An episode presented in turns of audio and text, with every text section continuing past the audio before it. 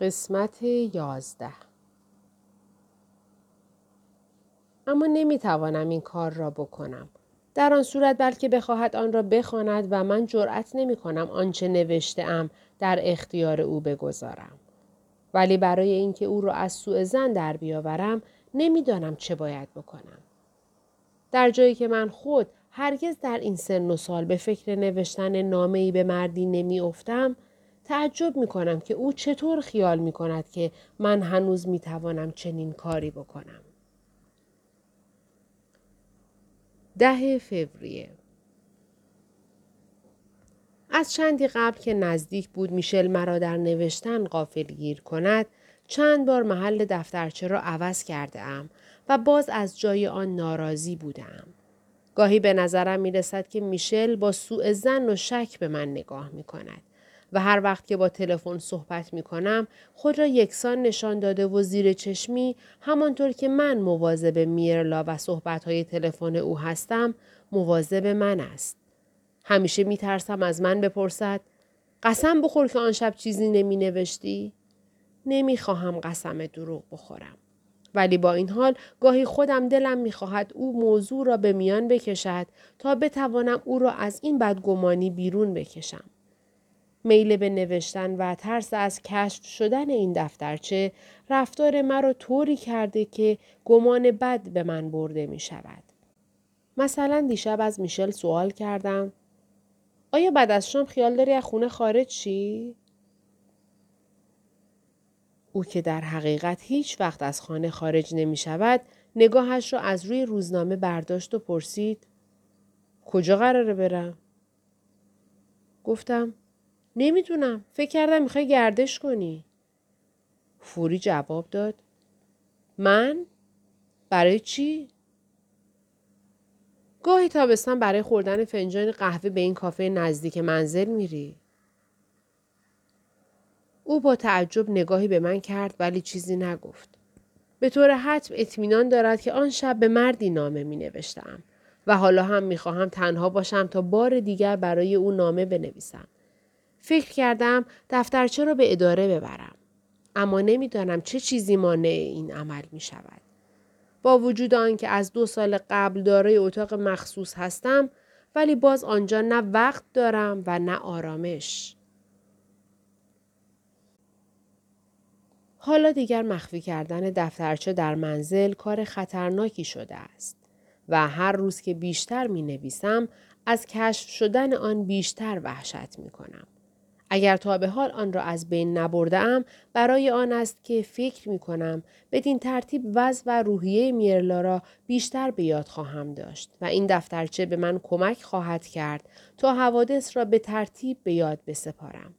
نمی خواهم چیزی از نظرم نادیده رد شود. نمی خواهم خود را مقابل حرکات او سرزنش کنم. بعد وقتی همه چیز برایم روشن شد، آن وقت دفترچه را به میشل نشان خواهم داد. کافیست فقط چند صفحه از آن را پاره کنم و دور بیاندازم. ولی البته ممکن است متوجه کمبود آن صفحات بشود. اصلاً احتیاجی نیست آن را به میشل نشان دهم. از روز دوشنبه میرلا شروع به کار خواهد کرد. هر روز بعد از ظهر از ساعت 4 تا 8. امروز برای اینکه من خیال دارم روز اول تا اداره همراهیش کنم، باز بحث در گرفت. او می گفت در برابر مردم این کار مسخره‌ایه. من اصرار می کردم و او نزدیک بود بزند زیر گریه. گفتم می خوام بدونم این وکیل کیه؟ و او جواب داد باریلزی. به تو گفتم که اون خیلی معروفه. سپس رفت و دفترچه تلفن را آورد و در حالی که به سرعت آن را ورق می‌زد گفت باریلزی وکیل، اسمش هم برونوست، این آدرسش، اینم نمره تلفنش. اگه می‌خوای مطمئن شی که من اونجا هستم میتونی تلفن کنی.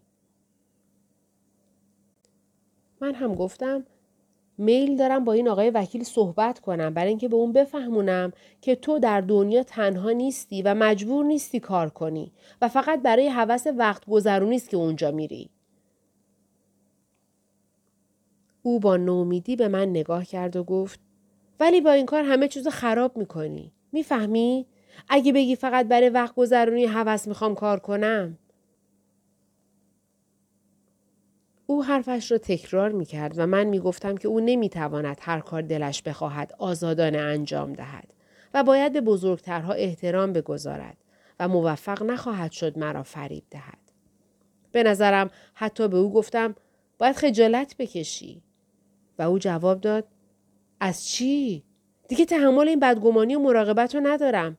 میدونی این کارها منو به چه فکری وامی داره؟ به فکر اینکه من به حد کافی از آزادیم استفاده نمی کنم و تو مثل اینه که از این کار من متاسفی و اگه خودت به جای من بودی از اولین روز با اولین کسی که سر راهت واقع می شد رفیق می شدی. مشتم را روی میز کوبیدم و او را وادار به سکوت کردم. به خشونت گفتم بس کن میرلا. چند دقیقه سکوت کرد و بعد گفت برای شما هر نوع امکان این که هر بحثی رو با فریاد خاتمه بدین وجود داره ولی برای ما چنین امکانی وجود نداره و این عادلانه نیست. و بعد با تحقیر اضافه کرد اما در حقیقت فکر نمی کنم که خودم چندان هم از فریاد کشیدن خوشم بیاد. دیگر نتوانستم طاقت بیاورم و گرچه روزهای شنبه کسی به اداره نمی رود از خانه به قصد رفتن به اداره خارج شدم. احتیاج داشتم تنها باشم. کلید اداره را هم داشتم. اداره گرم، خالی و ساکت بود. روی مبلی افتادم. قبل از اینکه از خانه خارج شوم از میرلا خداحافظی کرده و با لحن گرمی به او گفته بودم غروب میتونم بیام دنبالت چون من قبل از تو خارج میشم. دم در دفترخونه منتظر خواهم بود. وقت جواب گفتن در صورتش حالت دردناکی دیدم. نه ماما اصرار نکن. حس می کردم در برابر صمیمیت من همچون خطری از خود دفاع می کند. از خودم سوال می کردم که آیا ممکن بود من هم بتوانم با مادرم چنین عملی بکنم؟ به خود جواب منفی دادم. هرگز نمی توانم از حق آزادی خود بدون احساس شرمندگی و محکومیت دفاع کنم. از نامه‌هایم به میشل درک کردم که چقدر از ترک کردن خانه و خانواده خودم نگران بودم. ولی عشق او تمام وظایف مرا از یادم برده بود. در حقیقت میشل آن شب که تا دیر وقت سر پا بیدار مانده بودم و مرا غافلگیر کرد و شک برد که دارم به مردی نامه می‌نویسم، هرگز تصور این را نمی‌کرد که من یادداشتی بنویسم. برای او قبول این که من عاشق مرد دیگری شده باشم خیلی آسانتر از پذیرفتن آن است که من هم قادر به فکر کردن هستم. از خودم میپرسم که آنچه میرلا در لحظه عصبانیت گفت واقعاً حقیقت دارد؟ آیا میتوانم بر خودم مسلط شوم و از آزادیم استفاده کنم یا نه؟ ولی نمیدانم چه پاسخی بدهم. وقایع زندگی کنونی من یکسره مرا دچار نگرانی میکرد. برعکس در اداره احساس خوشی به من دست داد. در اتاقم را بستم. پشت میز تحریرم نشستم و کشویی را که همیشه قفل میکنم باز کردم. هر بار که در آن را باز میکنم احساس شادی میکنم. گرچه فقط در آن چیزهای معمولی و خالی از اهمیت را نگه میدارم. کاغذ، قیچی، چسب، شانه و پودر. هیچ کس از عادتهای من در اداره با خبر نیست. عادتهایی که به دیوانگی‌های مرد سالخورده عزبی شباهت دارد. فکر می‌کنم از حالا به بعد میرلا هم در اداره کشویی خواهد داشت و من هرگز نخواهم فهمید در آن چه چیزهایی خواهد گذاشت. لابد نامه‌های کانتونی و هدایایی را که نمی‌خواهد به کسی نشان دهد در آنجا پنهان خواهد کرد. دلم می‌خواهد هر شب به دنبال او بروم و مواظبش بشوم. اداره او نزدیک اداره من است. هر دو در یک خیابان واقع شده‌اند.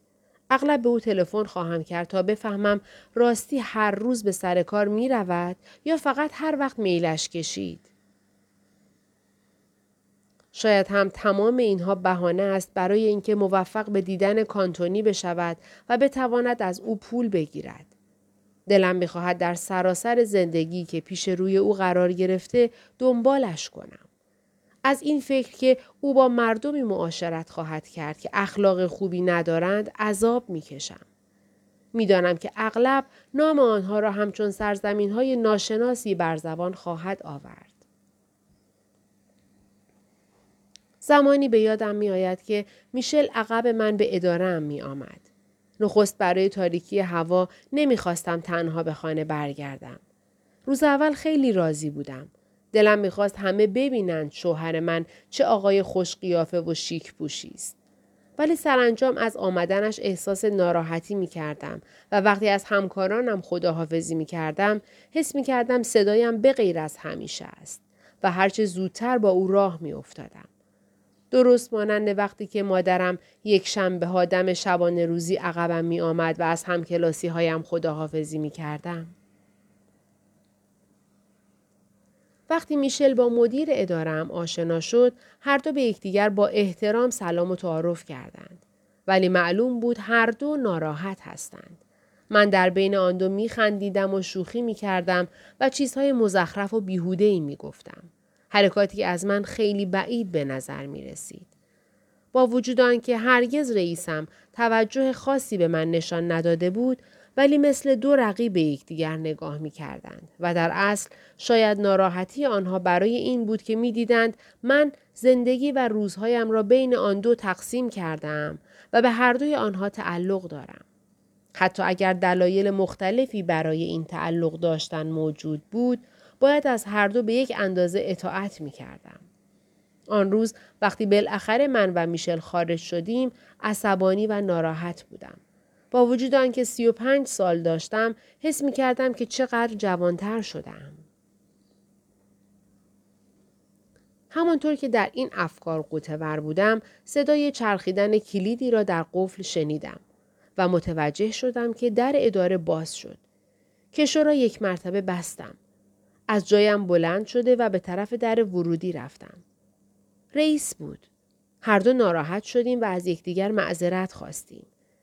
حتی او که همه کاری آنجاست از من معذرت می‌خواست که به آنجا آمده بود.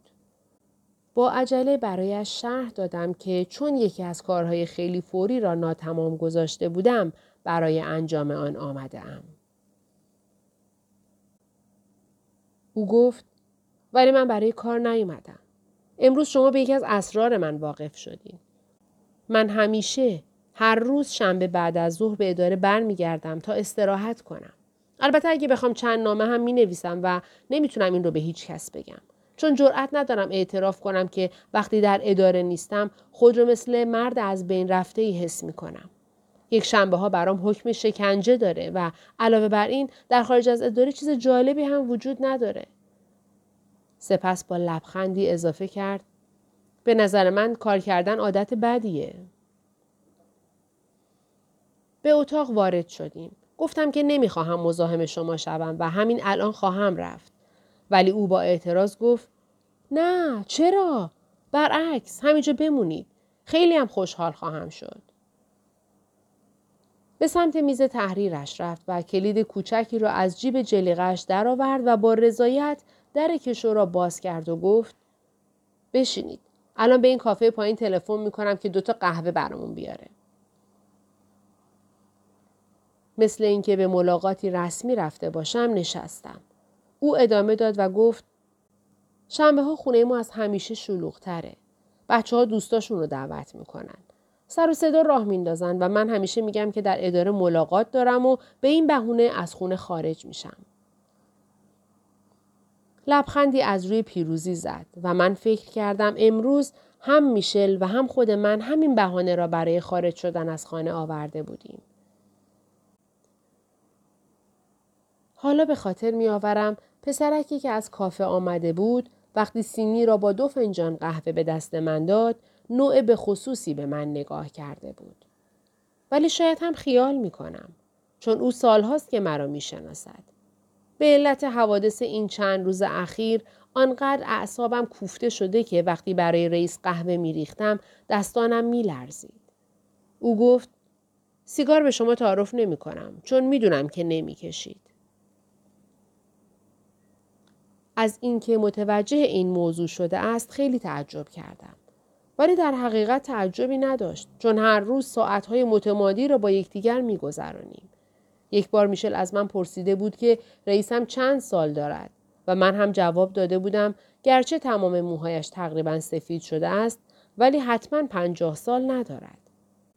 وقتی من تازه به استخدام او درآمده بودم، او شقیقه هایش تازه خاکستری رنگ شده بودند. به آنچه میشل یک بار گفته بود فکر می کردم.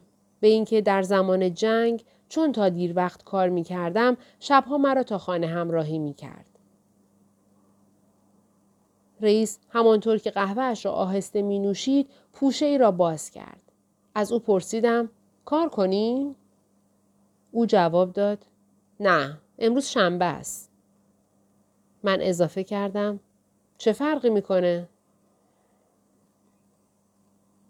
معلوم بود که در حقیقت او هم جز این چیز دیگری نمی‌خواهد. همانطور که می‌خندید گفت گفتم که کار کردن عادتی است که نمیشه ترکش کرد. هر دو راضی بودیم. از بعضی کارها صحبت کردیم. برای نوشتن نامه‌ای به میلان یادداشتی برداشتیم. محیط اداره در اطراف ما آرام بود. میزها در اتاقها مرتب بودند و گنجه‌ها مملو و از پوشه و پرونده بسته و تلفن‌ها خاموش. صدای قطع شدن و وصل کردن تلفن از مرکز به گوش نمی‌رسید و ماشین تحریرها دیگر تک و تک نمی‌کردند. برای اولین بار آنچه در اطرافم می‌دیدم ستایش کردم. در اینجا بازار، میرلا، بشقاب‌های ناشسته دیگر قدرت نداشتند خود را به من برسانند. به جمله‌ای فکر می‌کردم که میرلا با بدجنسی گفته بود. فکر می‌کنم که تو اگه جای من بودی تا با مردی تنها می‌شدی نوع دیگه‌ای رفتار می‌کردی. حس می‌کردم سرم دارد گیج می‌رود. به ساعتم نگاه کردم و گفتم نمیتونم خیلی اینجا بمونم. رئیس کمی ناراحت شد ولی بعد شاید فکر کرد چون شنبه است نمیتواند مرا وادار به ماندن در اداره کند و گفت میفهمم. متوجه شدم که فقط برای پول نیست که از کار راضی و خوشحالم. از فکر این که ممکن است روزی ثروتی بی انتظار، ارسی یا چیزی مثل بلیت بخت آزمایی مرا از کار باز دارد به خود لرزیدم. آن وقت واقعاً پیر می شدم. با همه دیوانگی ها و شرارت های پیری. با عجله اضافه کردم. چندان هم لازم نیست هم الان بروم. کمی دیگر می توانم بمانم. اگر باید زود به خانه بروم برای این است که دخترم دیگر نمی تواند در کارهای خانه مثل سابق به من کمک کند. از روز دوشنبه او هم در دفتر وکیلی شروع به کار می کند. بعد با خجالت گفتم شاید شما او رو بشناسید. آقای باریزلیست. او جواب داد که سالهاست آن مرد را میشناسد. یکی از وکلای سرشناس است. میخواستم از او بپرسم باریزلی چند سال دارد ولی جرأت نکردم. در عوض از او پرسیدم آیا یکی از دوستان فرزندانم آقای ساندرو کانتونی را هم میشناسید؟ ساندرو کانتونی؟ البته که میشناسم. بعد از باریزلی او یکی از بهترین وکیل هاست. لحظه مکث کردم. میخواستم چیزی بگویم. بگذار اصلا همه چیز را برای او تعریف کنم. اما در عوض زیر لب گفتم بله میدونم. مطمئناً میرلا معشوقه اوست. مارینا حق دارد. همونطوری که کاغذها را مرتب میکردم با بی‌اعتنایی گفتم کانتونی خیلی پول داره نه؟ او گفت گمان نمی کنم چندان متمول باشه. خب البته حالا زیاد پول در میاره. رئیس اداره من خیلی متمول است. در حقیقت گرچه شرکت با اسم شرکت سهامی معرفی شده است ولی مالک اصلی خود اوست. به لباس شیک خاکستری رنگ او، به قوطی سیگار طلایش نگاه می کردم. به نظرم می رسید مردی است قوی و شاید به همین دلیل است که در مصاحبت با او همیشه احساس اطمینان و آرامش بیشتری کردم. دلم می خواست راجع به میرلا با او صحبت کنم. به نظرم می رسید با او از این موضوع صحبت کردن خیلی آسان‌تر از میشل است. ولی ما هیچ وقت به جز موضوعهای اداری از چیز دیگری با یکدیگر صحبت نکرده ایم.